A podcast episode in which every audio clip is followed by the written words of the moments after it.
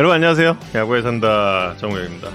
저는 알렉스 청, 예, 정우영이고요. 번호 번호 리 이성훈 어, 기자님 함께하고 있습니다. 안녕하십니까? 안녕하십니까? 예.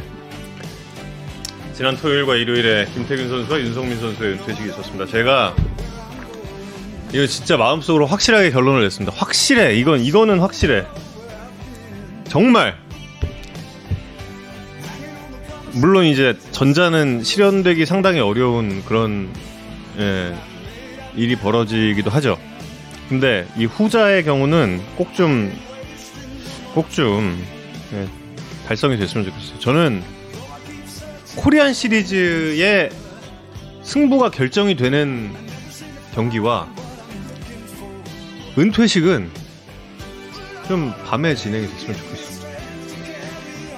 물론 코리안 시리즈의 그 결정전이 지상파 중계 때문에 주말일 경우 이제 낮 경기가 치러질 때가 있습니다. 그건 뭐 어쩔 수가 없죠. 그 경우도. 그래도 그때는 어지간하면 10월 말에서 11월 초기 때문에 보통 이제 포스트 시즌 경기 4시간 조금 왔다 갔다 하죠. 그러면 6시 좀 넘으면 그래도 좀 어둑어둑해져요. 그래서 승부 결정의 순간이면 대부분 주말이라도 조금 어둑어둑 하단 말이야. 근데 이게 은퇴식이 낮으면 아, 이게 뭔가 슬퍼지지 않아. 뭔가. 그리고 약간 행사의 연출 측면에서도 이렇게 좀 어두운데 조명을 이렇게 키면서 하는 게 훨씬 집중도 잘 되고. 뭔가 아 그냥 너무 아쉬움. 아니 뭐 슬프죠. 슬프기야 슬픈데 그래도 아 조금 네. 물론 윤성민 선수 같은 경우 이제 가족들이 모두 어 광주로 왔어야 했으니 가족들 뭐 윤성민 선수의 부모님 그리고 또뭐 어, 장모님 오셨죠? 장모님 오시고 또 아이들과 아내분까지 오셨어야 했으니까 일요일 낮 경기가 치러지는 그러니까 마지막 낮 경기가 치러지는 오늘 어, 제를 선택한 게 어쩔 수가 없었을 거예요. 그게 이제 가족 사정 때문에 그렇게 진행이 됐을 걸로 좀 예상을 하는데 아 너무 안타까운 거야. 그 게다가 전날 한국 화약 이글스의 또 화려한 폭죽쇼를 보고 나니까 그게 또 아. 그 정현 캐스터가 어제 그 현장에 중계를 하고 나서 너무 좀 음, 아쉽다라는 어, 안타까움을 표하셨어요. 아 그, 윤성민이 어떤 윤성민인데? 음, 아. 이렇게 윤성민 선수의 초반부터 프로 인생을 쭉 지켜봤던 사람들은 그의 그 전성기가 얼마나 압도적이었는지 그리고 그 부상 이후에 얼마나 고생했는지 뭐 이런 거에 대한 어, 감정이입도 되니까 그 이 선수 를 조금 더잘 어, 보내줬으면 하는 이제 안타까움이 있었던 거죠. 음. 그러니까요. 그 뭐 폭죽도 폭죽인데 그 전날 드론도 정말 예뻤잖아요. 하나 이글스. 물론 근데 낮에 드론 띄우면 그것도 또 이상하고. 그래 그래요. 그런데 참 안타까웠어요. 물론 이제 윤성민이란 투수에 대해서 어 2010 년 중반 이후에 유입되신 팬들 같은 경우는 그, 그 윤성민 선수의 그 절정을 모르죠. 진짜 뭐 아실 수도 없을 테고. 근데 아 WBC 때나 올림픽. 지금 지금 우리 대표팀 만약에 구성을 한다 그럴 때 그 당시 우리가 WBC 4강 들고 또 준우승 차지하고 이럴 때와 지금의 투수진에서 가장 달라지는 부분이 뭐 물론 2008 올림픽 때도 마찬가지인데 뭐 1회 WBC나 뭐 지금 만약에 멤버 꾸린다 이랬을 때 가장 달라지는 부분이 뭐 다른 무엇보다도 윤성민 선수의 롤을 할 선수가 결국엔 이제 뭐 지금의 구위로 보자면 어, 지금의 상황으로 보자면 김민우 선수나 또 원태인 선수가 그 역할을 해야 되는데 아 이게 사실 좀 이제 비교를 하기가 조금 좀 어렵죠 지금 상태로 봤을 때는 근데 뭐 당연히 이제 원태인 선수나 김민우 선수가 선발이 된다면 그 역할을 잘 해줘야 되겠지만 그때 뭐 배영수 배영수 윤성민 손민한 그런 그 국내파 우투수들의 역할이 사실 얼마나 컸어요. 예. 사이드 송구의 매력 아 아, 김혜성 김혜, 아. 김혜성 선수 인터뷰. 예. 사실 그 이제 2006년 음. 어, WBC를 시작으로 그 한국 야구가 국제 대회에서 어마어마한 성취를 이루던 당시에 주축 투수들이 진짜 고생을 많이 했잖아요. 그 음. 시즌을 풀로 치르고 그 겨울 혹은 그 다음 봄에 열리는 국제 대회를 위해서 굉장히 쉬는 시간이 짧은 상황에서 또 국제 대회를 준비하고 또 시즌하고 또 그 다음 국제 대회 막 이런 어, 그 정상적으로 시즌 이 끝나고 나서 투수들이 누려야 할 어떤 휴식기를 좀 제대로 못 가졌던 부분들이 몇몇 투수들은 좀 수명이 단축된 부분도 있는 것 같고 그래서 그 시대에 한국 야구 전성기를 책임졌던 그 주- 주축 투수들에게는 우리가 야구를 좋아하는 사람들로서 좀 뭐랄까 마음의 빛 음. 음, 같은 게 좀 분명히 있는 것 같습니다. 그래서 음, 윤정민 선수가 그 오랜 세월 동안 부상에 시달리고 또 그만큼 팬들의 기대가 컸기 때문에 이제 받는 비난들에 대한 마음 고생도 엄청나게 많았을 텐데 그랬겠죠. 예. 그 마지막 인터뷰가 제가 한평에 가서 4년 전에 했던 거거든요. 그때 본인 그때까지만 해도 어, 재기의 희망 끈을 계속 갖고 있는 상황이었고 그래서 음, 조금 전에 말씀드린 그런 이제 마음의 빛 때문에 꼭 그랬으면 좋겠다 마운드에서 다시 한번 음, 꽃을 피웠으면 좋겠다라는 바람이 있었는데 어 뭐 당연히 제일 안타까운 사람 본인이겠죠. 음. 그러니까 마지막에 한 번은 더 빛났으면 정말 좋았을 텐데. 음. 전그 그 당시에 저 어 재작년이죠, 재작년. 재작년 네, 이제 서재은 코치가 기아로 돌아가고 나서 서 코치한테 윤성민 선수의 소식을 계속 이제 좀 업데이트를 제가 좀 계속 좀 요구를 했어요. 지금 아 은, 은퇴 전에. 네, 음. 지금 어떤가, 지금 어떤가.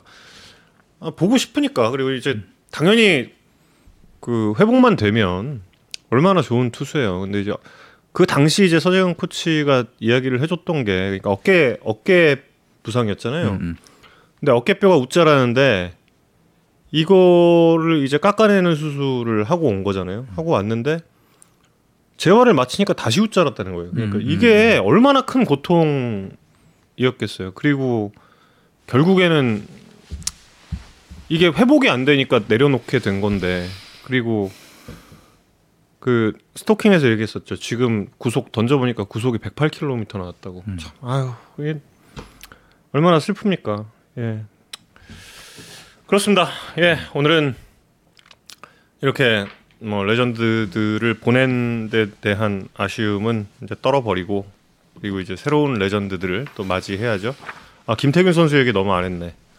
아 김태균 선수 김대 선수는 저희 야구 산다에서도 음. 한 두어 번 말씀드린 적이 있는 것 같습니다. 뭐 다시 한번 짤- 주제만 말씀드리면 저는 한국 야구 역사상 최고의 우타자, 음. 어, 역사상 최고의 라인 드라이브 타자 좌우로 가리지 않고 어, 그리고 그 활약 대비 굉장히 어, 저평가되어 있는 음. 어마어마한 타자로 뭐 다 알려는 저 있지만 네. 그보다 어찌 보면 더 평가를 받아야 될 타자라는 생각이고요. 그리고 사실 최근에 저런 방송 재능이 있는 줄 몰랐다 저는. 음, 예전에 현역 때 인터뷰할 때는 전혀 느끼지 못했던 어, 음. 방송 재능이라 또 또 한번 놀라고 있습니다. 그렇죠. 음. 예. 끝까지 야구에 산다에 안 나왔죠. 예. 뒤끝 우리 아 캐스터의 뒤끝을 목격하신 여러분. 아니 그건 아니에요. 그, 아, 주간 야구 나왔었고 다 섭외를 해놨죠. 근데 처음에 전화 섭외였죠. 그리고 나서 이제 그리고 그 정글 갔죠. 아유 뭐 다 이해했죠. 그리고 이제 주간 야구 나와서 이제 얘기하고 아 야구에 산다 좀 나와줬으면 좋겠다. 야구에 산다. 어 나가겠다. 아이고 형님 KBS 가게 됐습니다. 그런 스토리였죠. 하지만 스스에 나오셔서 예, 스스스의 그 전에 이 자리에서 예. 달변을 또 과시하시고. 아니 야구 중계를 잘 안 봤대요. 음. 제가 듣기로는 음. 그 전까지 김태균 의원이 야구 중계를 잘 안 봤다고 그때 저희 주간 야구에서 이야기했던 게 그런 그래서 오히려 더 새로운 형식의 해설을 하고 있는 오히려 클리셰가 없는 네. 예. 어, 새로운 네. 프레시한 어, 해설 내용이 나오는 게그 KBSN의 올해 그 캐치프레이즈가 새로운 야구잖아요. 굉장히 잘 어울리는 음. 해설 스타일이에요. 전 잘 듣고 있습니다. 음. 그렇습니다. 그래서 이번 주는 예, 폰터뷰로 김혜성 선수를 만나고요. 6시 40분에 음. 시작하고요. 그리고 이정우 선수와 강백호 선수에 대해서도 비교 이거 또 합니까? 호후 대전? 이거 아니 뭐 호후 후호 아니고요. 매년 매년 합니까? 그 예. 한 2주 제가 3주 전쯤부터 계속 음. 이정우 강백호 선수의 올 시즌 되게 신기하다라는 말씀드리고 음. 어 뉴스에서 소개를 어, 드린다고 말씀드렸었는데 강백호 선수 나가는데 또 이정우 선수가 지난 지난주에 나갈 예정이었는데 또 다른 소식들 막 겹쳐가지고 못 나갔어요. 그래서 좀 야구 상대에서 본격적으로 음. 두 선수의 올 시즌 이 왜 신기한지에 대한 말씀을 좀 쭉 드리고 음. 김현수 선수 폰터뷰 하고 김태훈 단장님 인터뷰는 김현수 선수 인터뷰 하고 나서 해야 될 것 같아요. 시간 시간상 지금. 음. 사실 WRC WRC 플러스를 KBS에서 가장 먼저 볼 줄은 몰랐습니다. 올 시즌 초에 지금 회사에 지금 요청을 해 이게 다 알아요. 예. 근데 선수를 쳤죠. 그래서 뭐 어떻게 해요? 당연히 해야죠. 예. 그렇습니다. 역대 최초 만 22세 이하 듀오의 월간 타율 4할. 아, 그렇습니까? 아, 딱저 어. 얘기를 시작하려고 그랬는데 우리 팀장님께서 어깨 하신 어깨 말씀이 관계자께서 예. 바로 아, 팀장님 좀 보지 마세요. 팀장님 좀 그러지 마세요. 예? 그 스포하시면 안 돼요. 예. 팀장님 모니터가 되게 중요해요. 어, 팀, 아, 팀장님 계속 모니터 하셔도 됩니까? 네, 알겠습니다. 김태훈 단장님 인터뷰는 그 되게 신기한 게 이게 8년 전 인터뷰인데 방송에 안 나갔던 인터뷰예요. 음. 김태훈 단장님 인터뷰가 사실 나갈 일 별로 없잖아요. 근데 음, 그때 인터뷰 해놓고 언제 한번 해야지 해야지 했는데 그때 타이밍 놓쳐가지고 못 내보냈었는데 지금 음. 보니까 되게 신기한 내용들이 그 되게 음, 앞으로 이 트렌드 같은 걸 내다본 부분이 있어서 그, 어, 나중에 따- 소개를 해드리겠습니다. 어, 정말 예, 그렇군요. 어, 그건 뭐 정우 캐스터 김정단 단장 자주 보시니까 너무 잘 아시겠지만 그러니까 자주 봐요? 어. 저, 자주 보시잖아요. 점심 점심 가시 맨날 보지 않나? 정우 형은 하차하라. 정우 형은 역시 본인 얘기가 제일 중요한 상황입니다. 어쨌든 그래서 어, 그 베어스의 힘이 좀 어떤 건가에 좀 단초가 될 수 있는 부분 같아서 그 부분 나중에 소개를 해드리고 일단 이정우 강백호 선수 이야기하고 김혜성 선수 폰터뷰하고 김태훈 단장님 인터뷰 소개해드리는 순서로 가겠습니다. 그 이정우 강백호 선수에 대한 이야기는 어떤 이야기냐면 5월 타율은 닮았다. 아, 예. 그렇죠. 5월 타율, 타율은 닮았죠. 그 홍성규 팀장 말씀 주셨던 5월 타율입니다. 이정우 1등, 강백호 2등. 어, 이정우 선수가 지난주에 잠깐 소개해드렸을 때 작년 7월에 허경민 선수가 세웠던 역대 월간 최고 타율도 도전할 수 있는 상황이었는데 약간 다쳐가지고 주말에 한 달 좀 못 치는데 아니, 못 쳤기 번호 번호 때문에. 어디 갔어요? 번호 번호요? 예. 너무 자주 나면 안 될 것 같아서 다들 너무 번호만 보시죠. 야, 이런 걸로 또 시청자들과 밀당까지 야, 대단하다. 아. 진행자부터 번호를 찾는 이 상황 이러면 안 되겠다. 이게, 이거 슬픈데. 그런 상황이 예. 번호 번호가 언젠가 하면 나올 거고요. 기다려 주시면. 음. 그래서 좀 내려왔지만 어쨌든 뭐 역대급의 월간 타율입니다. 이정우 선수. 그리고 강백호 선수도 4할을 넘겨서 5월 타율 1, 2위를 차지를 했습니다. 어, 야구 산다에서 굉장히 시즌 초반부터 말씀드렸는데 있어야 되는데. 예. 나온다니까. 시- 초반부터 말씀드렸는데 올 시즌 좌타자들이 어려움을 갖고 있다. 음. 아마도 시프트 때문에 그리고 공이 뭐 탱탱볼이냐는 말도 있었는데 탱탱볼이 아닌 것으로 이제 밝혀지면서 어 지난 몇 년 동안 2014년 이후로 제 2차 타구 투저를 주도했던 좌타자들이 어려움을 겪고 있다라는 말씀을 드렸는데 어 그 해법을 찾아낸 제일 대표적으로 찾아낸 두 명이 뭐 당대 최고의 야구 천재 두 명이다라는 말씀입니다. 근데 왜 왜 왜? 번호 번호 없으니까 낮에 하는 은퇴식 같대. 여러분 번호 번호 나옵니다. 출연료 논란. 아. 아예 사- 다들 지금 내용이 눈에 들어오지 않고 있어. 다들 번호 번호 찾고 있어 지금. 아 근데 여러분 그거 좀 걱정되지 않아요? 이 번호 번호가 사실 이게 그 일본 TV와 사이에 아 그래요? 나 자식이라서 이게 어. 이걸 이렇게 계속 썼다가 혹시 DBR 사이에서 이또 클레임 일본이 또 이게 저작권 이런 데도 민감하잖아. 근데 나온다며 또 뭐가? 번호 번호. 그래 너무 자주 나오면 너무 걸릴 것 같아가지고 한 번만 살짝 어, 이게 뭐야? 안, 들, 안 들키게. 안 들키게. 아 예. 아, 물론 우리가 이거는 뭐 상업적 이익을 얻는 게 음. 아니기 때문에 뭐 큰 문제가 될 것 같지 않지만 어쨌든 그렇습니다. 그래서 그 좌타자를 힘들게 만드는 리그 환경, 시프트로 대표되는 리그 환경에 해법을 찾아낸 두 명이 또 리그 이 시대 최고의 천재 두 명인데 두 명의 어프로치는 상당히 다른 것 같더라. 어떻게 다르냐? 그 두 선수가 우리가 가지고 있는 이미지가 있잖아요. 이정우 선수는 contact에 기반한 이제 작년부터 파워도 갖춰가는 하지만 커- 엄청난 contact에 기반한 교타자의 DNA를 가지고 있는 선수. 강백호 선수는 정말 그 어마어마한 스윙으로 파워로 뚫어낸 선, 선수인데 이 시프트에 대응하는 두 선수의 approach는 정반대예요. 음. 네, 그 말씀을 드리려고 하는 거고.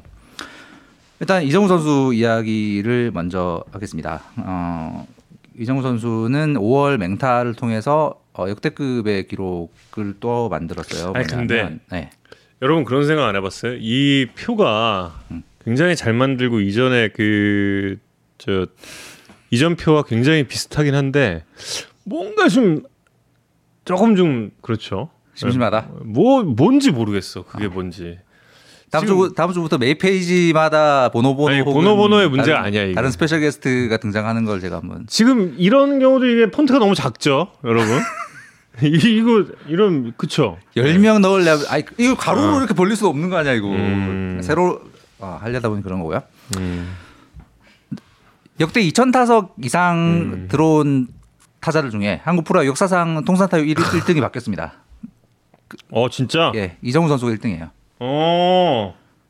예, 장효조 고 장효조 감독을 뛰어넘어서 아이고야. 어, 이정우 선수가 1등이 됐습니다. 진짜 기록은 깨지라고 있는 거구나. 네, 역대 최고의 타격의 신이 됐고, 어 사실 박민우 선수가 자, 지난 시즌 끝나고 나서 굉장히 근접을 했었거든요. 음. 이정우 선수가 4위 정도 있었던 것 같고, 근데 어, 박민우 선수가 올 시즌 초에 이제 부상 뭐 이런 걸로 조금 주춤한 사이에 이정우 선수가 5월 맹타로 역대 타율 1위가 됐습니다. 간격이 꽤 머네 또 심지어. 그렇습니다. 그래서 뭐 이정우 선수 이제 나이를 고려하면 뭐 이정우 선수는 꽤 오랫동안 아마 우리 평생에는 역대 타율 1위일 가능성이 높죠. 음. 아니 박민우 선수 NC 색깔 넣고 박건우 선수도 저 두산 색깔 넣고 다 해야죠. 왜? 제가 앞으로는 외주를 드리도록 하겠습니다. 색깔 꼭 넣어, 하세요. 근데 한편으로 더 대단해 보이는 것은 여기에 이제 김태균 그렇죠. 선수가 있다는 그렇습니다. 거죠. 예. 보시면 아시겠지만 저 우타자가 두명 있거든요. 박건우, 김태균, 박건우, 김태균. 두 명이에요. 근데 박건우 선수는 빠른 발을 가지고 있는데 음. 김태균 선수는 발의 도움 없이 오직 라인 드라이브의 힘으로 저 역대 top 10에 이름을 올리고 있는 상황입니다. 2천 타석 이상이요. 네. 음. 자, 그런데 이제 아까 말씀드린 것처럼 이정후 선수는 올 시즌 초에 4월 달에 이제 약간의 이제 부진에 빠져 있잖아요. 근데 어떻게 이 시프트를 뚫어냈는가에 있어서 화두는 타구 속도였습니다. 그러니까 작년보다 더 빠른 타구를 쳐서 그 시프트를 뚫고 있다. 음. 보시면 이정우 선수의 시즌별 타구 속도입니다. 보시면 아시겠지만 뭐 시즌마다 급증하고 있습니다 지금. 2017년에 대비 2021년에는 지금 타구 속도 10km 이상 빨라진 진짜 진화하네요. 그렇습니다. 어 저는 이제 타구 속도 데이터를 저희가 이렇게 풀로 한국 야구는 풀로 볼 수 없지만 저렇게 해마다 빨라지고 4년 동안에 10km 이상 증가하는 경우는 저는 못 본 것 같아요. 음. 140km대의 평균 속도는 이제 리그 top 10급에 들어가는. 그러니까 음. 리그에서 가장 강한 타구를 날리는 타자 중에 한 명이 된 거예요. 저게 이제 어떻게 저렇게 됐고 왜 저런 변화를 가져왔는가에 대해서 이정후 선수는 굉장히 명확한 생각을 가지고 있었습니다. 그래서 어, 2주 전에 한 인터뷰인데 그 당시에 키움이 연승 달리고 있을 때 한 인터뷰인데 뭐 그때와 지금의 생각이 별 다른 게 없기 때문에 그때 했던 인터뷰를 어, 보여드릴게요. 어, 사실 팀 성적이 좀 좋으면은 그런 부담 없을 텐데 팀 성적이 좀 안 좋아가지고 좀 급했던 건 사실이고 그러다 보니까 좀 오래 갔던 것 같아요. 그러다 보니까 또 지금 팀이 또 상승세 상승세를 타고 있고 같이 좀 올라가고 있는 것 같아서 잘 유지해야 될 것 같습니다. 안 맞았을 때 보니까 약간 다리가 크로스돼 있더라고요. 오른 다리가. 근데 이제 크로스되다 보니까 어, 방망이도 잘 안 나오고 또 방망이가 나오는 길이 좀 자연스럽게 나와야 되는데 방망이가 잘 안 나오다 보니까 잘 안 맞은 타구가 나오고 그랬었는데 좀 크로스돼 있는 걸 오픈으로 약간 바꾸고 나서부터는 좀 조금씩 좋아진 것 같아요. 전 장타를 치려고 벌크업을 한 게 아닌가요? 더 강한 타구를 날리기 위해서 또 내야를 더 강하게 뚫기 위해서 힘을 키웠던 거지 장타를 생각해서 몸을 키운 건 아니어서 네. 더 강한 타구가 많이 나오면은 요즘 시프트도 강해져가지고 그 시프트도 뚫을 수 있지 않을까 생각하고 있습니다. 저는 뚫어버리고 싶은 생각이 큰데 안 맞다 보니까 이게 번트도 되지, 돼야겠다는 생각 들었는데 정말 안 맞으니까 번트도 안 되더라고요. 그래서 총체적 난국이다 생각했었는데 제일 좋은 건 뚫는 거라고 생각하고 있습니다. 잘생겼죠. 강한 타구로 이제 뛸겠다라는 굉장히 명확한 철학을 가지고 있고 그래서 세게 치자 그 세게 쳐서 시프트를 뛸겠다라는 저 철학이 반영되는 건 이제 타구 속도도 있고 타구의 방향도 있습니다. 그올 시즌의 타구 방향을 보면 이정우 선수는 진짜 이 세게 치는 타자, 음. 장타자처럼 타구가 가고 있습니다. 표 잠깐 보여주시면 이정우 선수는 어 왼쪽 좌익 쪽으로 가는 타구가 확실히 적습니다. 저건 이제 그 어, 누가 공을 잡았냐. 예를 들어서 이 삼루수가 지금 음. 1, 2루 간으로 가서 많이 잡잖아요. 이제 저게 포함되지 않은 그러니까 타구가 발사 발사 각도로 그라운드를 3분할을 해서 어느 쪽으로 갔나를 어젠 그러니까 실제로 공의 방향이 어느 쪽을 향했냐를 본 타구의 방향입니다. 여러분 죄송하지만 도배하지 말아 주세요. 예. 이정우 선수는 어, 왼쪽으로 가는 타구는 굉장히 적고 중간과 우측이 훨씬 많은 어, 전형적인 이제 강한 타구를 노리는 타자의 전형적인 타구 방향을 보이고 있죠. 여기서 이제 강백호 선수 이야기로 넘어가면 강백호 선수는 반대예요. 음. 강백호 선수는 보시면 아시겠지만 이정우 선수보다 왼쪽으로 가는 타구 훨씬 많습니다. 맞아요. 예. 예, 뭐 그 현장에서 보시면 너무나 네. 잘 아시겠지만 강백호 선수의 저 타구 방향은 변화한 겁니다. 보시면 시즌별 타구 방향이에요. 2019년 19년, 20년, 21년 비교해 보시면 왼쪽으로 가는 타구가 어, 확 늘어났다는 걸 알 수 있습니다. 특히 올해. 음. 저거 왼쪽으로 하는 타구가 저기 25%가 나오는 그 밀어치는 방향으로 25%가 나오는 건 이제 우리가 소위 교타자라고 분류하는 타자들의 대표적인 성향이거든요.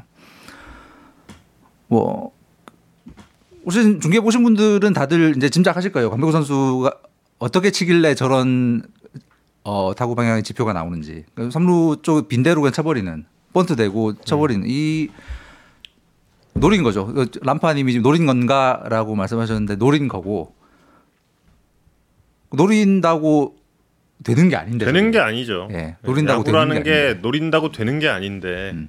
근데 저걸 노리, 노린다고 되는 선수가 한국에 있다. 그 강백호고. 그래서 이정우랑 함께 이 당대의 최고 천재라고 그렇게 부르는 거고. 그 강백호 선수의 교타자적 진화를 볼 수 있는 또 하나는 삼진 비율입니다. 그 그때 정용 캐스터가 중계했을 때 햇빛 그때 삼삼진가 당해 음. 당한 날이 있었는데 그날 빼고는 삼진을 거의 당하지 않으면서 올 시즌 삼진 비율이 10% 살짝 넘더라고요. 음. 이것도 리그 대표 교타자의 레벨로 지금 내려온 상황입니다. 강백호 선수는 이 시프트의 시대에 수비가 없는 곳으로 치는 기술까지 습득을 해서 대처를 하고 있고 그렇다고 뭐 장타가 지금 없어진 게 아니잖아요. 그 장타를 칠 수 있는 코스가 때로는 그 특유의 엄청난 스윙으로 강한 타구를 만들어내고 상황에 따라서 본인 마음대로 타법을 조절할 수 있는 만화 같은 캐릭터다라는 말씀입니다. 강백호 선수가 야구에 산다에 어, 올 시즌 앞두고 출연을 해서 어, 그때 이제 몸 만들 때 출연을 했었죠. 어, 열심히 웨이트 트레이닝 하고 있고 어, 이래서 이제 힘 붙여서 올해는 한번 홈런왕 한번 노려보겠다. 그러면서 지금 4할 1푼 넘게 치고 있죠. 그때 그래요. 그 인터뷰가 생각이 나서 허를 찌르고 있어요 어, 지금. 그때 말했던 예. 거랑은 너무 다르다. 어. 허를 찌르고 일부러 그런다. 야, 이거 이거는 약간 그때 약간 소위 예. 밑밥을 깔았나 뭐 이런 생각까지 들면서 일부러 그러고 있다라고밖에 저는 생각을 할 수가 없습니다. 어, 근데 분명히 여기 나와서 홈런왕을 노리겠다. 홈런왕을 노린다. 딱 어. 그래서 그래서 다 얘기했죠. 다 저희 유순철 의원님이랑 다 공유했어요. 그다 홈런왕 놀이 올해. 그래서 그때 야구 산 야구 산다 이후에 본인이 또 딴 인터뷰에서도 몇 번 그 얘기를 해가지고 아 강백호는 올해 어 장타를 노리는 타자가 되겠구나. 허허실실. 어, 정반대의 행보를 보이고 있습니다. 그래서 그래서 지켜보는 게 너무 재밌어. 어, 저희 강백호라는 선수에 대해서 지켜보는 게 너무 재밌는 거예요. 그래서 막 그냥 보통 사실 가운데 기준으로 해서 몸쪽 공 정도 커버할 때는 진짜 투 스트라이크 이후라도 진짜 옛날 김동주 선수만큼 돌려요. 한 10m 밖에서도 풍압이 느껴지게 돌린단 말이에요, 진짜. 근데 바깥쪽 변화구 올 때는 엉덩이 빼고 이거 딱 하는 거 있잖아요. 이거, 이거 딱 하는 거 그거 그거 보통의 타자들은 이 둘 중에 하나만 하거든요. 근데 이 선수는 어- 어찌된 영문인지 둘 다 할 수 있는 어. 두 얼굴의 야구를 하고 있는 상황이라 사실 이런 얘기를 그때 강백호 선수 여기 출연했을 때 기억하시겠지만 이런 얘기 앞에서 대놓고 하니까 너무너무 쑥스러워하고 너무 재밌었는데 어, 이번엔 그렇게 할 수가 없어서 저희가 가서 인터뷰를 좀 들어봤습니다. 어떻게 이런 어, 기술들을 다 갖추게 되었는가에 대해서 본인의 이야기를 한번 들어보시죠. 스윙을 덜 한다기보다는요, 어, 제가 계속 원래 좀 free hitter형 타자였는데 좀 이제 워낙 팀에 좋은 타자분도 많고 팀 타선이 워낙 좋기 때문에 좀 출루나 어, 이어간다라는 생각을 좀 많이 하고 타석에 임하다 보니까 카운트 별로 좀 임하는 자세가 좀 달라졌던 게 조금 더 좋은 결과가 나오고 있는 것 같아요. 제가 카운트를 유리하게 가려고 하다 보니까 좀 삼진도 줄고 욕심을 좀 버리니까 포볼이 많아진 것 같은데 어, 그 결과에 대해서는 좀 만족하고 있는 편인 것 같아요. 똑같이 그렇게 치지만 좀 상황별이랑 주자 인- 유주자 무주자랑 뭐 카운트별로 좀 제가 조금 더 융통성 있게 바꾸려고 좀 하다 보니까 상황에 맞게 하다 보니까 좀 그런 경우가 많아진 건데 제가 유리하거나 그렇게 칠 수 있는 상황이면 항상 저는 그렇게 치려고 생각을 하고 있는 것 같아요. 융통성 있게 하려고 보니까 이렇게 됐는데 이게 핵심이죠. 융통성 있게 이게 한다고 되는 게 아니거든. 대단하다 진짜 대단하다 야 재밌다 음, 그래서 그 두 천재의 시대에 우리가 살고 있다. 음. 시즌 4를 한번 가보자 진짜 아 지금 두 번이나 떨어졌다가 다시 올라왔잖아요 떨어졌다 다시 올라오고 어 뭐 글쎄요. 저 한번 보고 싶어요. 언제까지 가나. 예 네, 진짜 보고 싶고. 윤성민 선수가 중계석에 올라와서 어제 이야기 나눌 때 강백호 선수의 바로 그 타격이 나왔죠. 바깥쪽 공에 음. 딱 해서 왼쪽으로 쉬프트가 이쪽으로 있는데 일로 딱 보내면서 마치 정말 하하하하라고 웃으면서 때리는 것 같은 그런 내가 홈런왕 노린 줄 알았지? 타격왕이다. 뭐 이런 어 그런 치고 있는 듯한 타법. 야, 와 대단해 진짜. 진짜 진짜, 진짜 대단해요 네. 강백호. 그래서 올해 2021년을 프로야구를 보는 어 제일 중요한 이유 중에 하나 뭐두 천재의 진화 어, 두 선수의 시대이기 때문에 어, 두 선수의 야구가 어떻게 펼쳐질지를 주목하시는 게 어, 하나의 관전 포인트가 될 것 같다는 생각입니다. 이정우 선수도 이정우 선수도 정말 아 저는 이정우 선수가 조금만 더 어 근데 이게 또 뭐 싫어하시는 분들도 계실 테니까 굉장히 이정우 선수가 방금 인터뷰에서도 좀 보셨다시피 굉장히 과감해요 멘트들이. 예. 그래서 조금 더 좀 이렇게 적극적으로 이정우 선수의 목소리를 예, 듣고 싶기도 해요. 근데 이정우 선수를 볼 때마다 느끼는 거는 키움 참 대단하다 이 느낌을 지울 수가 없습니다. 사실 이정우 선수를 1차 지명했을 때 어? 어, 맞아요. 예. 맞습니다. 지금 사실 강백호 선수는 나올 때부터 최대어다 최대어다 그랬어요. 음. 어 강백호라는 존재는 KT에게 주는 선물이다 이런 얘기까지 다들 했어요. 근데 이정우 선수 때는 안 그랬거든. 이정우 선수는 찍었을 때 심지어 어 마케팅이야 뭐 이런 얘기까지 했으니까. 네, 그 폄하를 하는 시선도 있었고 네. 사실 그때까지 1차 지명은 뭐 약간 당연히 투수 뭐 이런 그렇죠. 분위기도 있었고 맞아요. 이정우 선수가 그때 그 클래스에 아주 좀 훌륭, 음. 훌륭한 선수인 건 맞지만 넘버 원인가 뭐 이런 시선도 좀 있었고 그쵸. 음. 예. 그지 예. 맞아요. 그래서 이 선수가 그 입단하자마자 벌이는 활약, 그 다음에 음. 지금 이렇게 진화하고 있는 부분을 보면 야구의 유망주의 재능을 파악한다는 게 얼마나 어려운 일인가. 그 음. 어, 2006년에 류현진 선수를 지명하지 않은 구단들의 이야기 포함 부터 시작해서 뭐이 국- 국내만 이런 게 아니죠. 해외도 아 마찬가지입니다. 그럼요. 예. 예. 지명이 아예 안 됐는데 슈퍼스타가 되는 선수들도 너무나 많고 어, 이런 거 보면 정말 야구 선수들의 재능을 파악한다는 게 얼마나 어려운 일인가 어렵죠. 생각을 또 한 번 하게 됩니다. 음. 아니 지금만 봐도 저는 기아 이정훈 선수 음. 그 타격 보면서 음. 진짜 놀랍거든요. 그 선수 저희 이건 제 의견이 아니라 저희 위원님들 예, 타격에 정말 달통하신 위원님들이 볼 때도 음. 이 선수는 타격만 놓고 보면 무조건 오래 간다예요. 무조건 오래 간다. 예. 근데 어 스윙이 너무 예쁘잖아. 음. 진짜 근데 그런 선수가 역시 고등학교 때는 지명 못 받고 음. 심지어 대학 졸업하고 말번이에요. 10라운드야, 10라운드. 그러니까 정말 이 유망주를 파악한다는 게 얼마나 어려운 일이냐, 예, 알 수 있죠. 예, 진짜 어려운 일인 거죠. 예. 그래서 오늘은 어 키움이 대단하다고 했으니까 김혜성 선수 딱 넘어가면 될 타이밍입니다. 어떻게 그거 하- 지금 하려고 했는데 아 생각이 점점 비슷해지고. 혹시나 딴 얘기로 갈까봐 약간 닮아가는 두 천재. 큰일이다. 큰일이야. 이거 제, 제가 한 얘기 아닙니다, 여러분. 자강 자강두천. 김혜성 선수. 폰터뷰가 5분 남았는데요. 그 전에 이거 약간 지난주 했던 얘기인데 김혜성 선수 어, 소개하면서 김혜성 선수의 지금의 특히 이제 도루 페이스가 얼마나 대단한가 이야기 먼저 화두로 어, 소개해드리고 넘어 아 토니 파커, 마누 지노빌리, 야 진짜 오랜만에 들어보는 이름이다. 스포츠 왜 왜? 아, 그냥 그 선수들도 뭐 2라운드 지명이다 이렇게. 아. 또 토니 파커가 원래 저 프랑스 국적이잖아. 프랑스 국대. 네. 그래서 원래는 토니 파케르라고 읽어야 되는 선수. 자자자자자 본론으로 넘어가서 김혜성 선수 지난주 소개해드렸던 자료입니다. 근데 김혜성 선수 소개 어, 폰터뷰 하기 전에 잠깐 다시 소개해드리면 김혜성 선수는 지금 또 역대급 기록을 써가고 있습니다.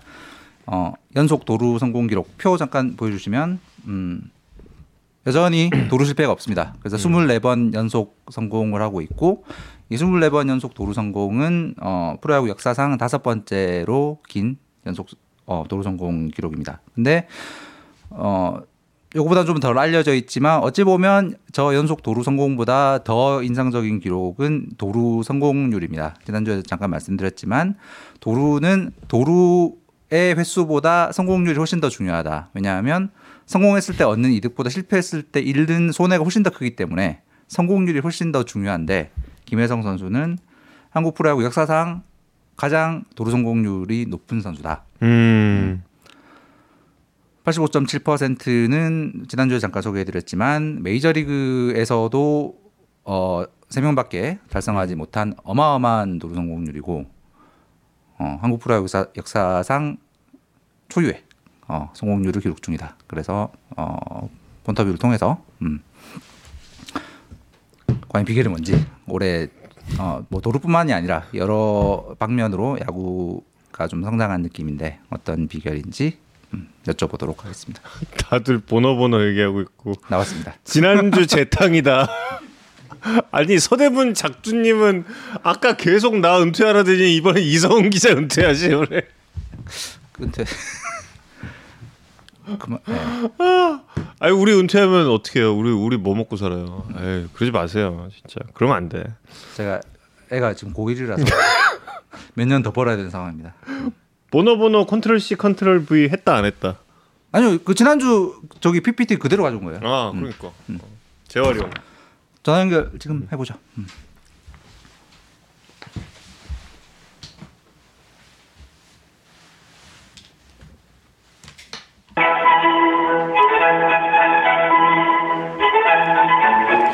아 이런 또 건전한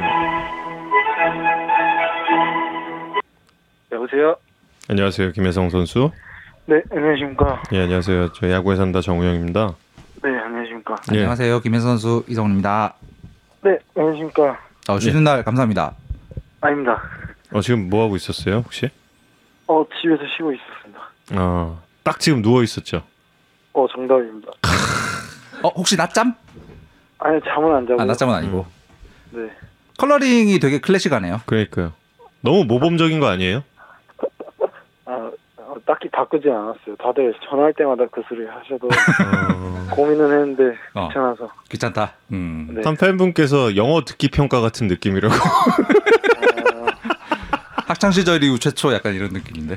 정말 적절한 표현 같다. 감사합니다. 예. 어, 팬 여러분들께 먼저 좀 인사를 좀 부탁드리겠습니다. 어, 안녕하세요. 기흥 히어로즈 내야수 김혜성입니다.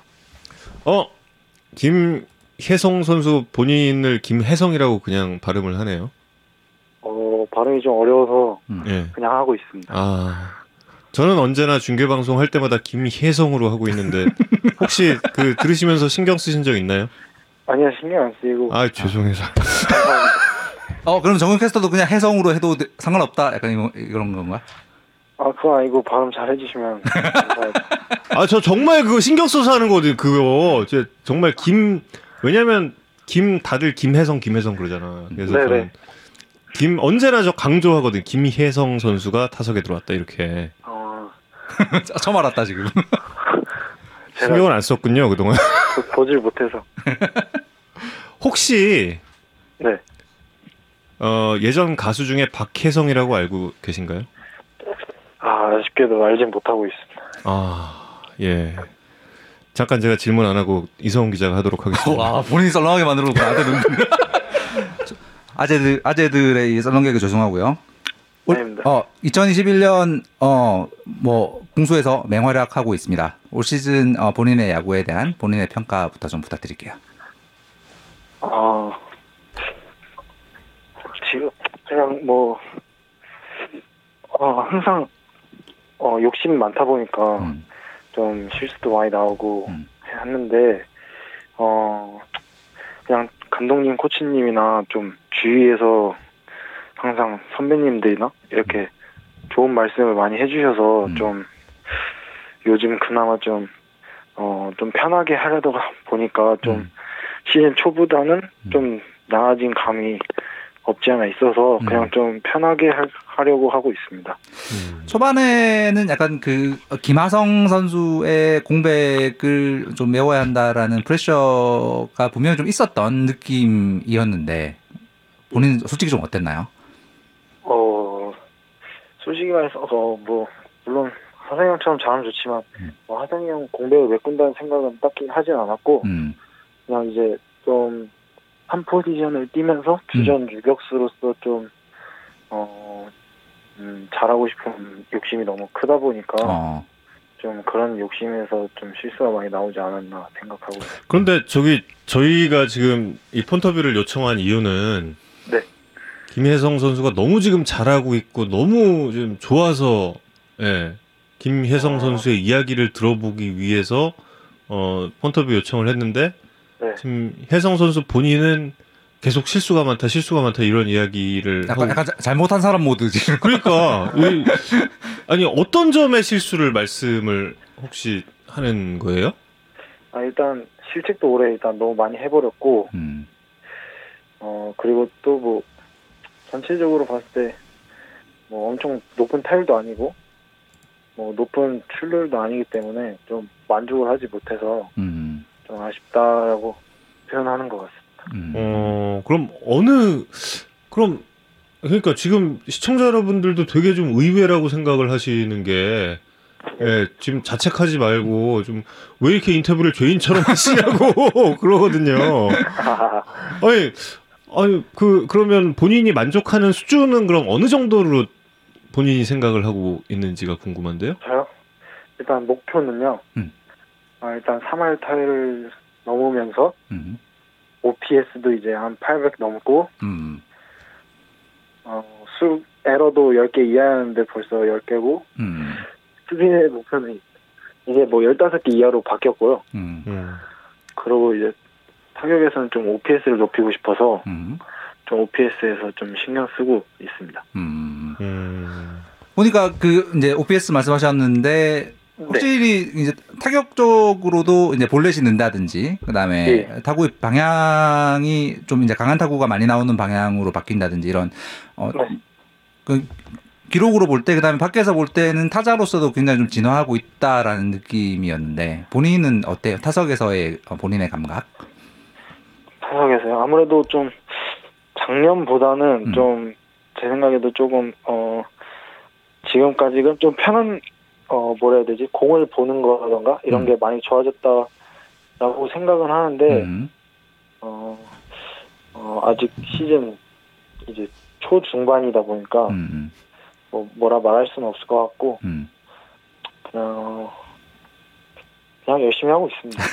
지금 한 분께서 굉장히 재밌는 표현을 해주셨어요. 상 주려고 교무실 불렀는데 반성문 쓰는 분위기. 너무 재치 있는 표현을 해주셨다. 아 근데 지금 OPS 봤거든요, 네, 혜성 선수 네, 0.747. 뭐 어, 지금 앞서 이제 혜성 선수가 800이라고 이야기를 했는데 뭐 미국에선 그렇게도 합니다. 예, 그러니까 네. 시청자 여러분들 예 들으시면 되고. 어, 0.747인데 지금 리그 평균이 딱 0.747이에요. 그러면은 유격수라면 네. 어. 유격수 평균으로 치면은 지금 좀 확실히 좋은 편일 텐데 예. 왜 아, 이렇게 이게- 자책을 하십니까? 뭐 자책까지는 아닌데 그냥 음. 좀 욕심이 많다 보니까 음. 만족을 못하는 편인 것 같습니다. 음, 음, 겸손 정도로. 음, 그럼 저희가 이 본격적으로 그 교무실 불러서 상, 상 드리는 순서로 가면 저희가 네. 그 폰트뷰 시작하기 전에 도루 이야기 한참 했었거든요. 이제 네. 그 본인의 그 연속 도루 성공 기록에 대해서 본인도 당연히 어, 알고 계실 텐데 도루의 비결이 도대체 뭔가요? 도루요. 예. 어 도루 일단 비결은 음. 주루 코치님이 일단 일단 저랑 대화라던가 이런 걸 많이 하기 때문에 음. 음. 주루 코치님께서 많이 어 투수의 습관 음. 좀 이런 것들을 많이 얘기하다 보니까 좀 경기 내내 그런 걸 주의하면서 음. 보다가 제가 루상에 나갔을 때 그걸 안 놓치려고 하다 보니까 음. 좀 아무래도 뛰었을 때살 음. 확률이 너무 많이 높아지지 않았나 싶어서 음. 좀 그런 게 많이 좋아진 것 같고 음.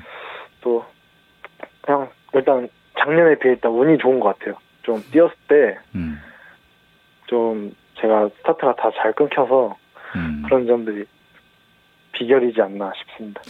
음. 운이 좋았다고 보기에는 너무 오래 안 잡히고 있는 그러니까. 거 아닙니까? 어, 그쵸 다 실력이죠 뭐. 이런 답을 기대를 그렇습니다. 하고 있었던 드디어. 거예요. 아니 원하는 답이 이런 거였나요? 그럼. 아, 우리 실력이라고 다 알고 있는데. 어, 아니 어떻게 그렇게 그렇게 안 잡히면서 그걸 갖다 운이라고만 얘기를 해요. 그 아까 잠깐 소개했지만 본인의 통산 도루 성공률이 한국 프로야구 통산 1등이거든요. 아 진짜요? 예. 아, 뭐, 본인 모르셨다? 거기까지는 잘 모르고 있었어요. 아, 그 85.7%로 프로야구 통산 1등입니다, 지금. 어, 아, 전혀 네. 모르셨구나.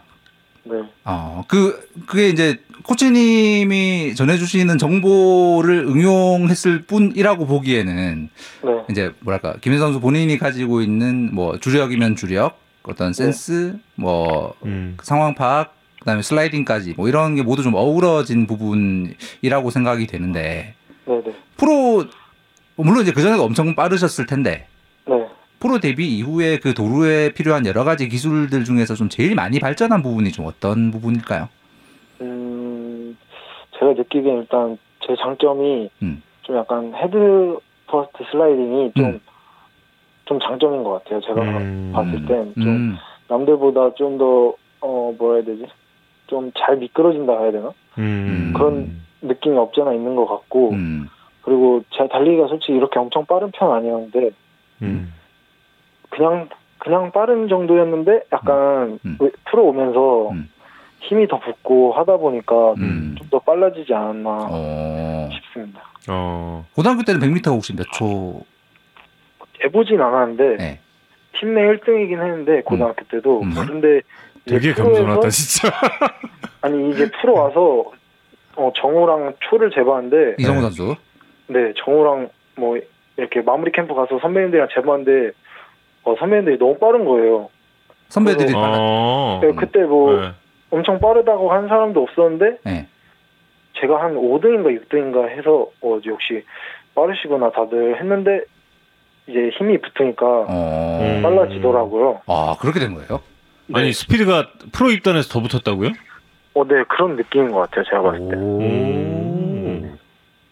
오. 저는. 제가 느끼기에는 그렇게 막 빠르진 않았거든요. 네. 아 달리기가 훈련을 어떤 훈련을 하면 달리기가 빨라지나요? 신기하다. 어 스쿼트 이제 열심히 하고 스쿼트. 어. 네, 그냥 이제 하체 훈련도 열심히 하고 이제 음. 어 순발력이라 해야 되나 음. 그런 것들을 많이 하면 좀 좋아진 것 같아요. 어. 음. 아니 근데 혜성 선수가 근력량에 있어서 박병호 선수에 이어서 2위예요? 아니요, 그 정도는 아니고요. 어 근데 팬분이 지금 써주신 막게 벤치 프레스 이런 거 거의 박병호 선수 수준으로 한다는 소문도 있고 막 그랬는데. 아 병호 선배님은 일단 어 이기지 못하고요. 음. 음. 워낙 강하셔서 음. 어 근데 제가 어 많이 하다 보니까 네. 이제 병호 선배님 다음으로는 그래도 하지 않나 와. 3대 3대 몇인데 아 근데 몸으로 그렇게 안 보이잖아요. 대략 3대 한 어느 정도 될 것 같습니까? 3대 네. 이게 3대 500을 쳐야 잘 친다고 하는데 500은 못 치고요. 한 제가 계산을 한번 해봤는데 음. 이전에 450인가 dead dead가 몇 정도예요? 데드가 원RM으로 했을 때는 아 이런 거 헬스 얘기하면 재미없는데 아, 재밌어, 아니, 재밌어. 재밌어 재밌어 재밌어, 재밌어. 재밌어. one RM을 할때 그때 100 140인가 어140 벤치가 100 어, 벤치가 세네. 예. 데드에 벤치가 비해서. 예. 아 그리고 스쿼트가 제가 스쿼트가 제일 강하거든요. 음. 어. 그래서 스쿼트로 아, 몇이었지? 그거 빼면 되죠 뭐. 그래서 한 400, 한 50, 400 몇 나왔어요. 아 그래요? 오. 아 스쿼트가 아, 그러니까 200 500은 넘는구나. 500은 쉽지 않더라고요. 어. 아 dead가 금방 늘 건데. dead 제 허리가 안 좋아서 아잘 그렇구나. 안 늘더라고요. 음. 어. 어유 재밌네요. 아 근데 그러니까 이게 사실 이제 그 과거 넥센 히어로즈 시절부터 이 뭐랄까 이런 웨이트 트레이닝 이런 거를 다른 팀보다 훨씬 더 열심히 음. 많이 하는 분위기이긴 했잖아요 히어로즈가. 네, 네. 네. 약간 그런 분위기 속에서 김혜성 선수도 이런 운동을 더 열심히 하게 된좀 음. 그런 그런 부분도 있나요? 어, 네, 그쵸. 저 트레이너님, 영상봉 트레이너님께서 음. 어, 저 2군에서 있을 때 음. 어, 매일 옆에서 잔소리와 함께 아 잔소리와 함께. 해주셔서 어. 어, 제가 아마 어, 꾸준하게 잘 할 수 있지 않았나 어. 싶습니다. 그 이제 연속 도루 성공 있고 아까 이제 이성훈 기자 이야기 때문에 저는 알게 됐거든요. 그 통산 도루 성공률 어, 관련해서도 예, 80%가 넘는 그런 엄청난 성공률인데 네. 제가 한 가지 좀 말씀드릴 수 있는 거는 어제 그 이순철 위원님의 통산 성공률을 잠깐 좀 예, 봤거든요. 네. 70%가 조금 넘습니다. 어. 근데 저도 아마 많이 뛰다 보고 죽다 보면 그렇게 되지 않을까요? 어. 근데 전안 표본이 죽, 아직 적어서 근데 안 죽으실 거잖아요. 어. 안 죽도록 뛰어야죠. 예. 통산 통산 노루시도 이제 100회 넘으셨던데. 저요? 예. 네. 그런 것 같아요. 90몇 번 음. 성공하고 열몇번 아웃돼서 이제 100도로 얼마 안 남은 것 같아요. 그러니까요. 예. 근데 지금 올 시즌 이어지고 있는 그 100%의 성공률에 대해서 이제는 좀 이게 여기저기서 주목을 하니까 네. 조금 좀 부담도 이제는 갈 시점 아닌가요? 솔직히 말해서 음. 어 저는 신경 안 쓰거든요. 아, 안 쓴다. 물론 물론 물론 하면 너무 좋고 아. 어 좋을 것 같지만 음. 저는 솔직히 신경 안 쓰고 했었거든요. 음. 음. 근데 이제 주력 코치님께서 어. 계속 이제 얘기를 해주시니까 어. 음, 어, 오히려 이제 신경이 써지더라고요. 어. 코치님이 신경을 쓰고 계시고 코치님이 선수에게 부담을 주는 약간 이상한 상황. 코치님 인사고과에 포함이 돼 있을 수도 있다. 그래서 아, 아, 코치님이 아 나를 이렇게 많이 생각해 주시는구나 음. 해서 음. 요즘 좀 신경 쓰고 있습니다. 음. 음, 그 사실 이제 도루에서 제일 중요한 부분 중에 하나가 그 투수들의 이제 버릇, 투수들의 네. 동작 간파 이제 이런 부분일 텐데 네 네. 국내 투수들 중에서 그런 도루하는 타이밍 뺏기가 좀 제일 어려운 투수는 김현수 선수는 누구를 꼽나요? 어 물론 안 만나본 투수도 아직 많지만 음. 여태까지 만나본 투수로는 음. 어 일단 우한 투수에는 일단 우석이도 좀 힘들고요. 고우석 투수. 음. 음. 네. 우석이도 힘들고 전 태인이가 좀 일단 힘들었어요. 어, 원태인 선수. 왜요? 네. 어떤 점이요? 태인이가 견제 동작이 너무 간결하고 어. 간결한데도 공이 빠르더라고요. 음. 그래서 저 한번 견제사 당했었거든요. 음. 어. 음. 그래서 그때 많이 속상해가지고 음. 태인이가 좀 많이 까다로운 것 같아요. 음. 그럼 그 좌투수 중에는 좀 까다롭게 느끼는 선수가 없습니까? 자투수 분들은 다 까다로워서 다가 돌아서. 어. 음. 네, 그래서 좀 자투수 분들은 음. 다 까다로워서 좀 힘든 것 같아요. 그럼 좌투수는 역으로 뭐 물론 이제 실명을 밝히실 수는 없겠지만 좌투수들 중에서 어떤 선수들은 내가 동작을 완벽하게 파악해서 타이밍 잡는 선수가 있다. 어 그런 게 없어요. 어, 아, 없어요? 자, 네, 없어요. 자투수 분들은 어, 그게 없어요. 어. 아쉽게도. 그럼 그냥 상황 보고 본인의 이 감각에 따라서 그냥 뛰는. 네, 약간 저도 모르게 가끔 저도 모르게 뛸 때가 있거든요. 음. 어, 왜 뛰었지 싶을 정도로 갑자기 뛰다가 어잉 하면서 뛸 때가 있거든요. 나도 모르게 내 발이 뛰고 있다. 네, 진짜로 어. 거짓말 안 치고. 야. 그 본능이네요? 그러면 도로가 본능? 약간 각 이게 뭐 매번은 아닌데 어. 올해 20개 성공한 거 중에 두 번은 좀 그랬어요. 어... 정신을 차려보니 이- 이루에 가 있는 상황. 어 스타트 걸었는데 어 왜 뛰었지 싶었는데 어. 저도 모르게 슬라이딩 하고 이제 일을 있더라고요. 어, 어, 이거 과거에 그 김주찬 선수의 인터뷰를 듣는 것 같습니다. 김주찬 코치가 아 이거랑 아, 유, 유사한 예, 이야기를 한 적이 있거든요. 몸이 뛰라고 시켰다. 어, 전 시키진 않았는데 저도 시키지도 않았는데 발이 알아서 뛰었다. 네, 어. 오, 어, 신기하다. 지금 일루 일루 코치님이 조재현 코치인가요? 어 1루는 오태근 코치님이고요. 아, 3 루는 이제 조재현 코치. 음. 어, 아 지금 굉장히 그럼 궁합 궁합이 아주 잘 네, 맞으시는 것 같네요. 그 코치님들이 일루에서 이렇게 전달해 주는 정보가 네. 그 어느 정도로 구체적인 거예요? 예를 들어서 자 지금 딱 뭐 뭐 할 때 뛰면 돼. 뭐 이 정도까지의 이거예요? 아니면 뭐 어, 발 보고 있다가 뭐 해 뭐 이런 뭐이 정도인가요? 어 거기까지는 얘기하진 않고요. 그냥 일단 1루 코치님께서는 일단 1루에 나갔을 때 그냥 뭐 견제에 대한 내용을 많이 얘기해 주시는 것 같아요. 견제. 어. 음. 어, 뭐 저투수 견제 좋다 이런 거 얘기하면 아. 뭐 이제 견제를 조심해서 음. 한다던가 음. 뭐 이제 저투수는 뭐 어, 뭐 발 빼고 하는 견제가 있다 없다 이런 거 음. 아, 발 빼고 하는 견제가 있다 음. 없다. 뭐 그런 정도로 알려주셔서 음. 제가 좀 더 생각을 할 수 있게 만들어주셔서 음, 그런 점이 음, 있습니다. 지금 또 시청자 여러분의 질문이 있는데 네. 저희 그 작가님 질문에도 포함이 돼 있는 내용이라 아, 네. 그 29일 날 LG 경기에서 네. 김민성 선수의 불규칙 바운드 타구를 잡자마자 아. 이제 글러브로 토스한 적 있잖아요. 네. 그 장면 좀 설명 좀 해주세요. 저 보고 저 되게 놀랐거든요. 아, 그거요. 네. 그 일단 저도 많이 놀랐고요. 시키지 않았는데 글러브가 가 있더라. 아, 그거 시- 다행히 공이 얼굴 쪽으로 와서 어, 맞기 싫어서 잡은 것 같고요. 아, 어, 잡은 다음에는 일단 어, 넘어졌거든요. 어. 네. 중심을 잃고 넘어졌는데 이 왼쪽 눈 견눈질로 견상 선배님이 보이더라고요. 아, 그래서 아, 이거 빨리 줘야겠다 해서 그냥 줬는데 어. 다행히 정확히 가서 음, 아웃이 됐던 것 같습니다. 어. 아니 그게 되나?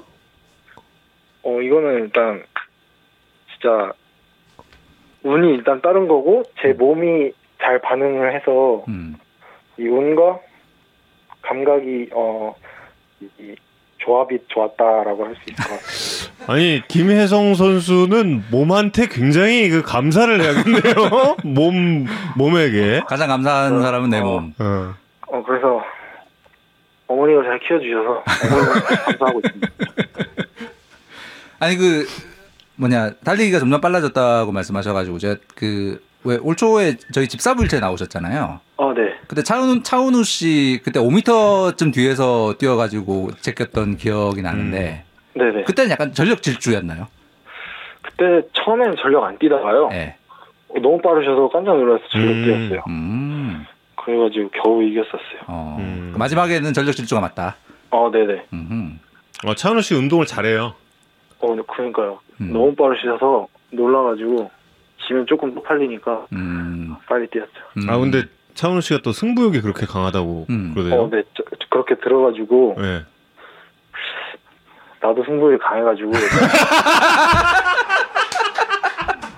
여기서 질 수는 없다. 네, 음. 저도 질 수는 없다 해가지고 아. 예. 음.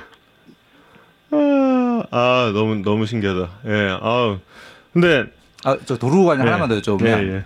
이제 그 투수들에 대해서는 좀 여쭤봤는데 네. 국내 포수들 중에서 도루할 때 좀 제일 어 두려움을 갖게 되는 음. 포수는 누군가요? 김혜성 선수가 좀 제일 어 경계하는 포수.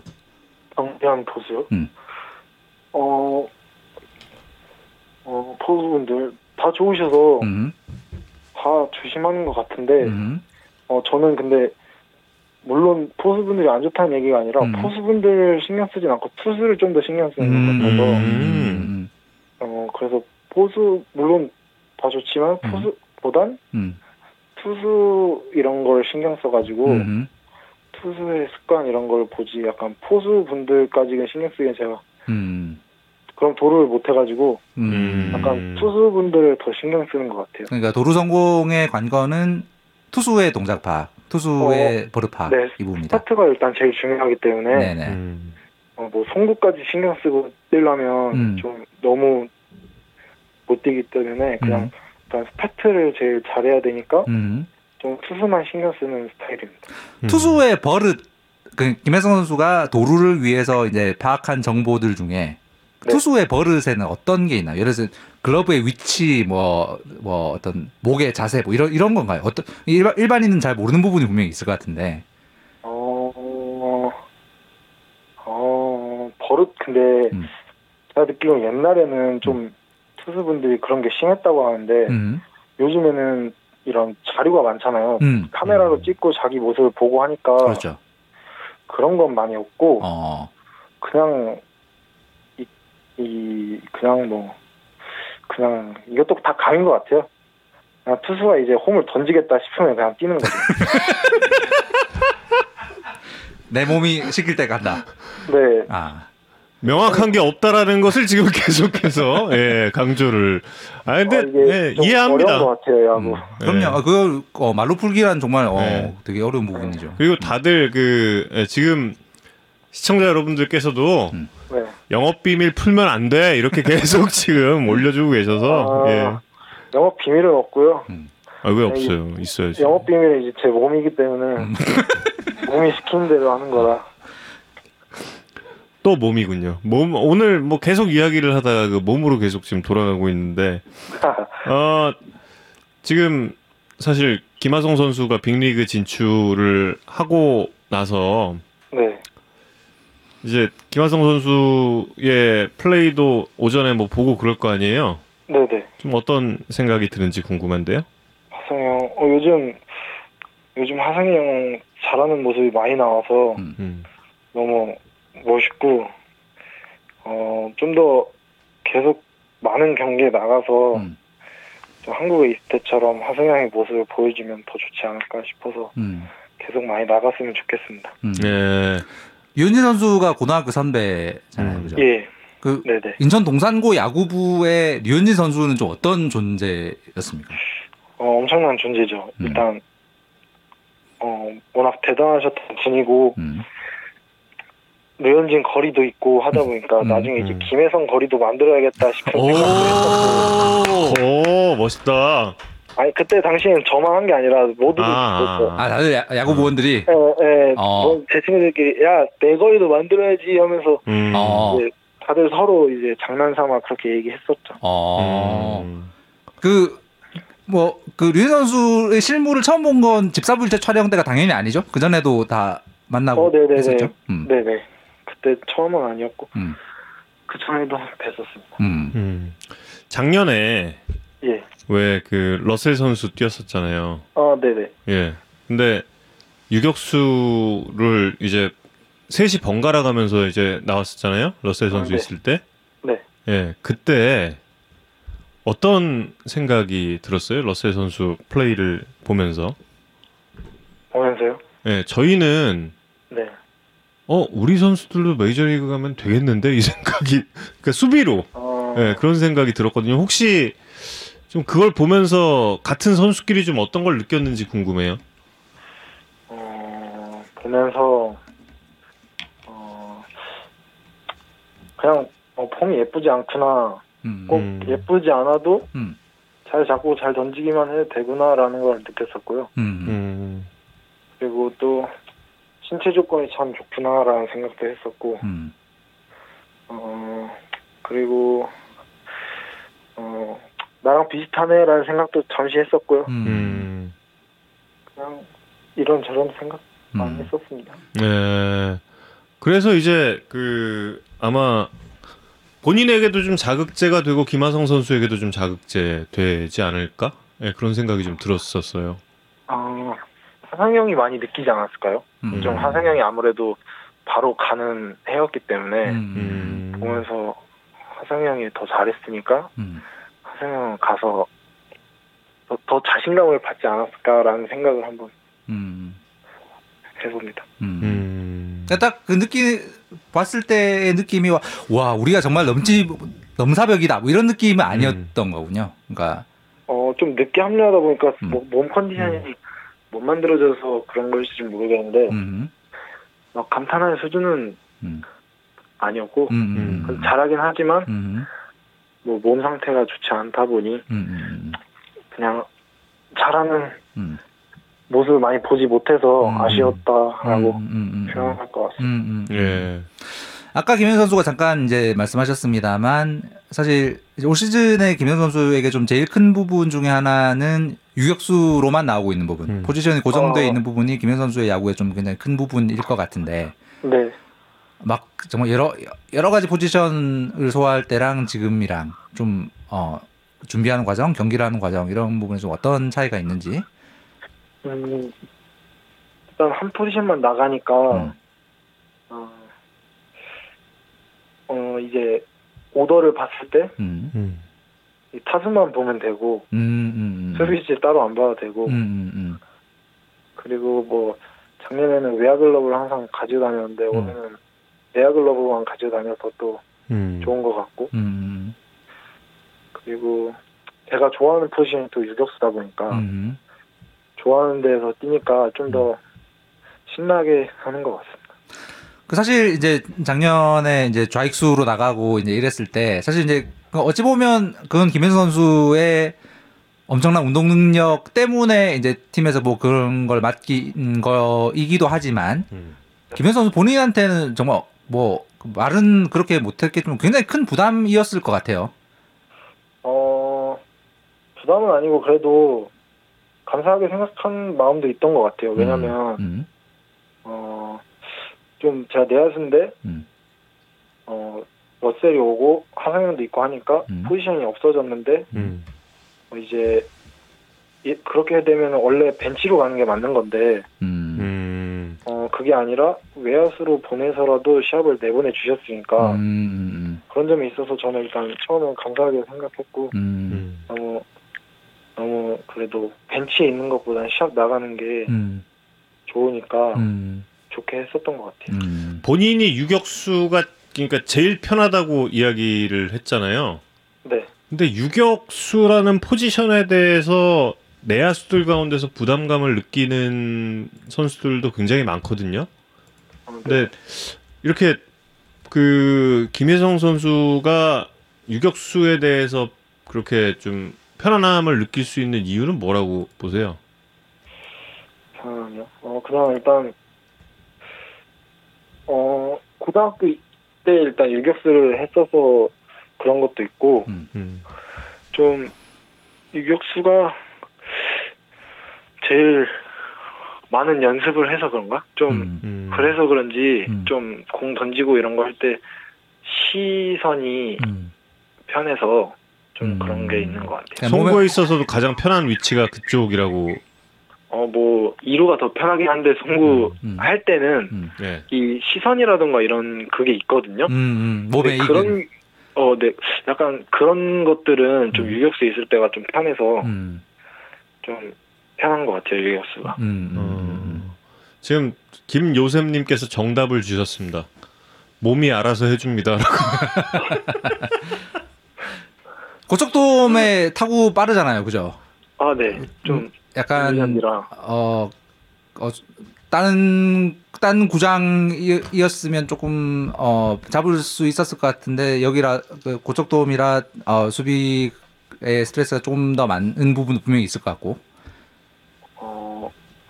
어, 많지는 않지만 그래도 있긴 있는 편인 것 같아요. 음, 음, 음, 음.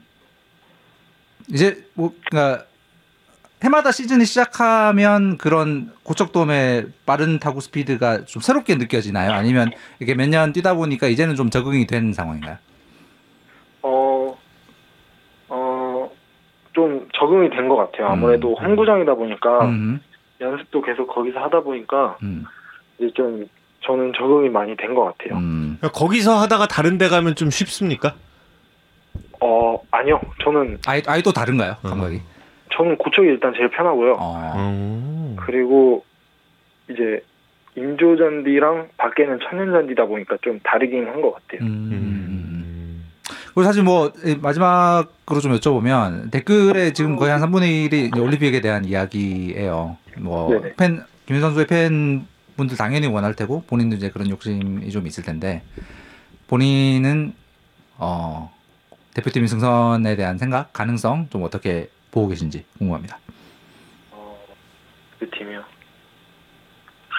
대표팀 너무 가고 싶죠. 음. 이안 가고 싶은 사람은 절대 없을 텐데 음, 어, 일단 너무 가고 싶고 음.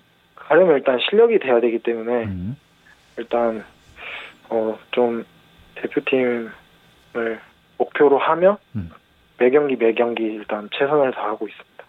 국제 대회 어 국제 대회를 생각해 보면 본인은 국제 대회랑의 뭐랄까 음, 좀 더 편하게 뛸 수 있는 체질 본인의 성격과 좀 어떻게 느껴지는지 어, 어, 저야 잘할 수 있을 것 같기도 하고 음, 어, 그래도 뭐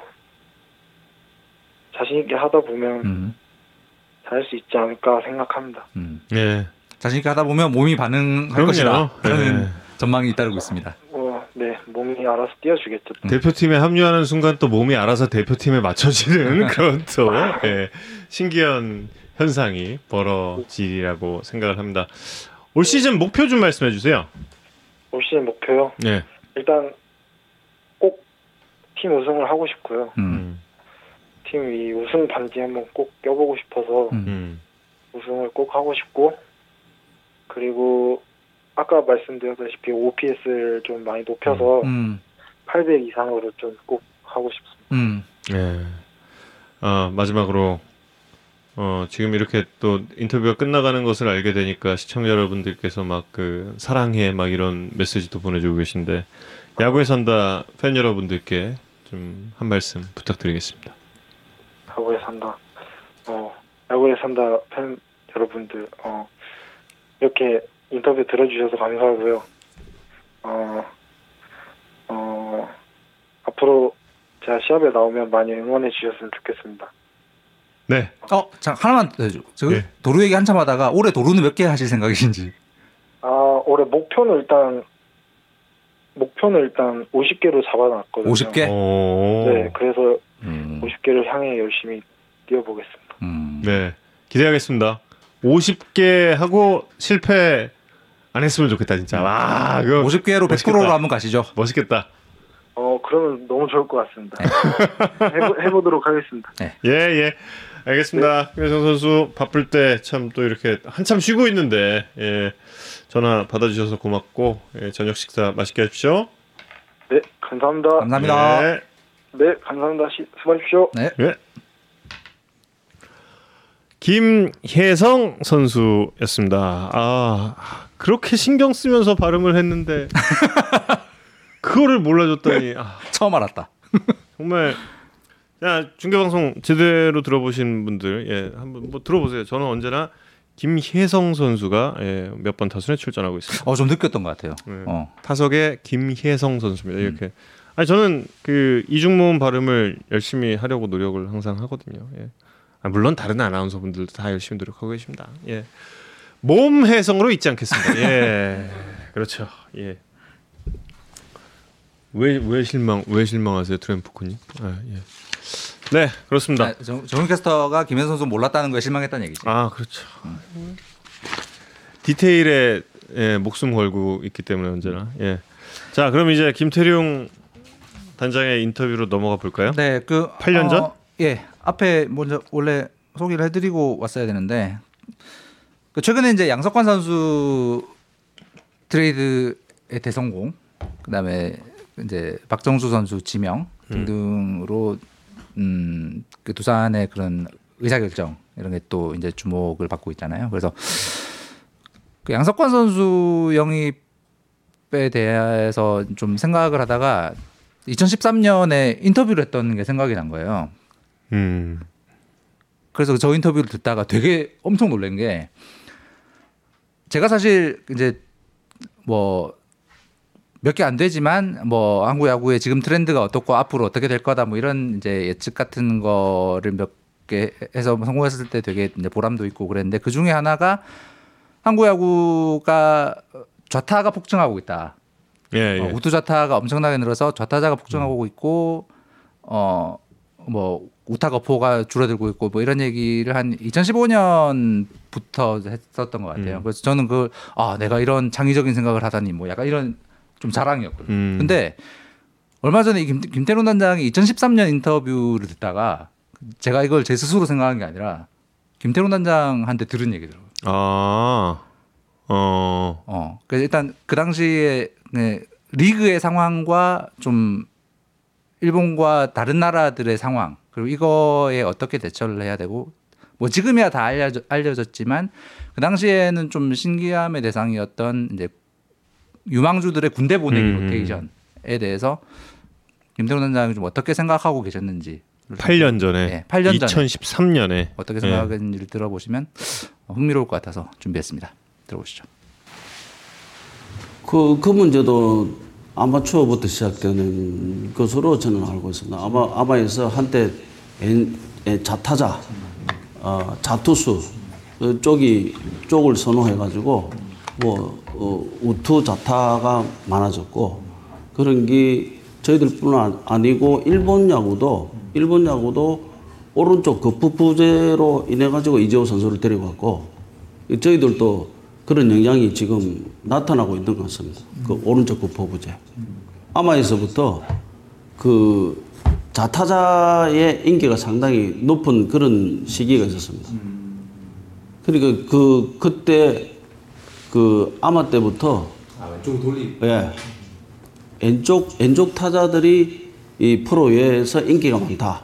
그래서 고등학교 때 뭐 오른쪽 우투 좌타 그런 선수들이 많이 그 입단을 했습니다. 그래서 지금도 한국 프로야구는 그 전체적인 오다를 짜면 좌타자가 보통 한 4명 내지 5명 정도 있을 정도로 그 정도로 좌타자가 많은 그런 현실입니다.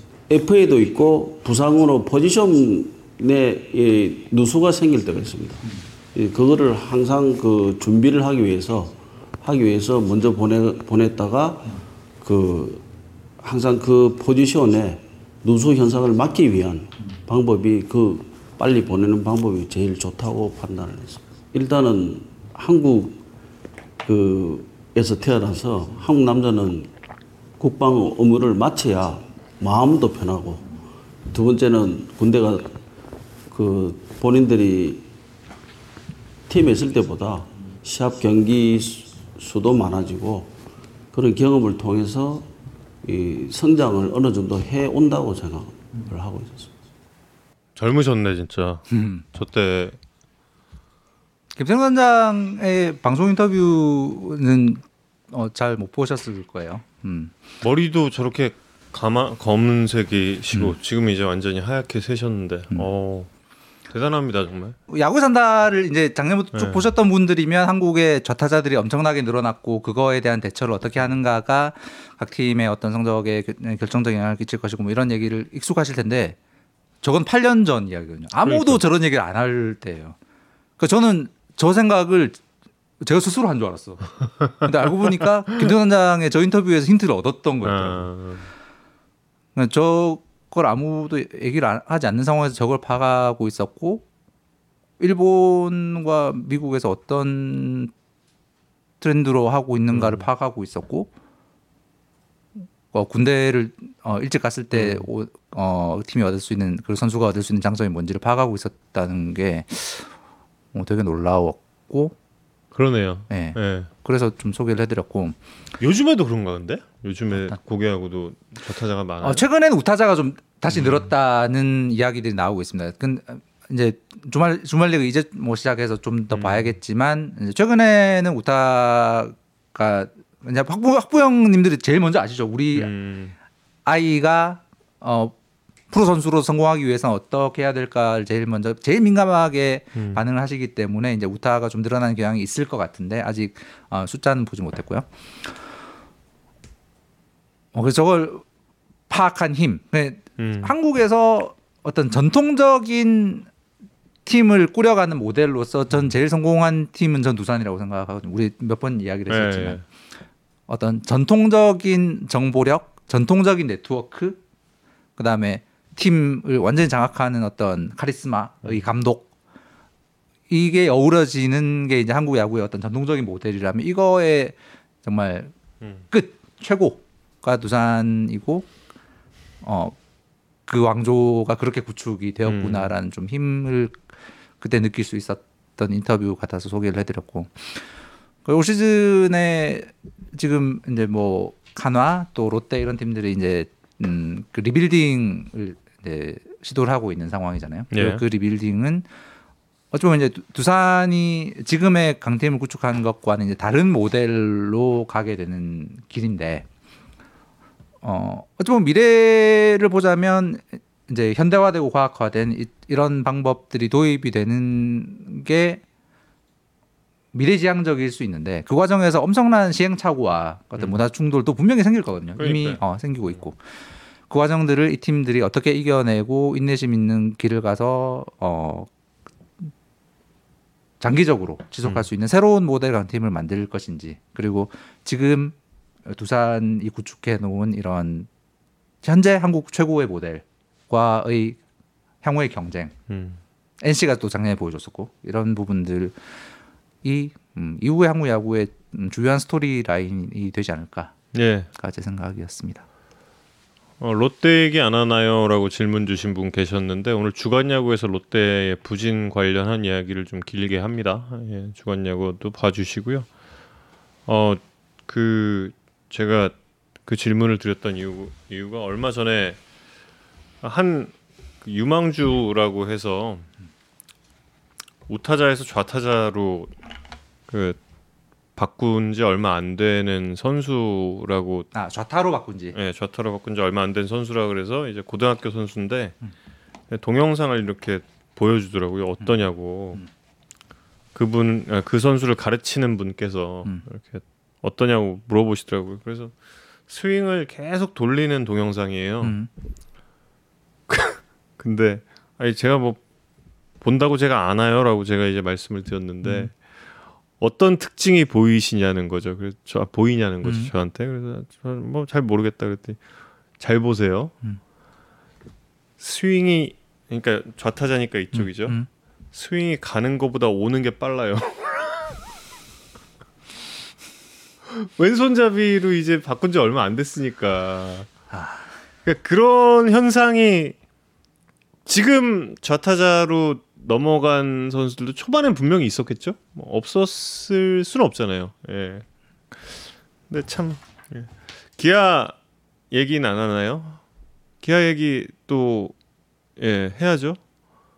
기아 얘기도 해야죠. 기아 얘기는 다음 주에 어 제가 저 폰터뷰 선수로 이정훈 선수를 지금 추천을 한 네, 다음 주에 이정훈. 선수 예. 네, 별일 없으면 음, 섭외하도록 하겠습니다. 네. 어, 오늘의 closing 곡은 김혜성 선수의 신청곡입니다. 예. 송이한 씨의 밝게 빛나는 별이 되어 비춰줄게. 혜성이니까 아, 보는 거겠죠? 음. 송이한 님의 밝게 빛나는 별이 돼. 아 제가 순간 다가가서 죄송합니다. 카메라 위치를 루테인 요- 루테인 끊었나 요새? 아니 밑에가 안 보였어 밑에가. 아, 아 김혜성 빛나는 선수가 최근에 애청하고 있는 곡이라고 합니다. 음. 예. 좌승현 선수도 폰터뷰 선수 계획에 있습니다. 그리고 전부터 말씀드리다시피 롯데자이언츠가 일요일 승리를 하면 월요일에도 또 예, 롯데 선수를 어, 인- 폰터뷰를 할 예정도 있고요. 네, 오늘 야구의 산다 여기서 인사드리겠고요. 다음 주에 또 다시 뵙겠습니다. 감사합니다. 보노보노 리 이성훈 기자, 저는 알렉스 정우영이었습니다. 여러분 고맙습니다. 고맙습니다.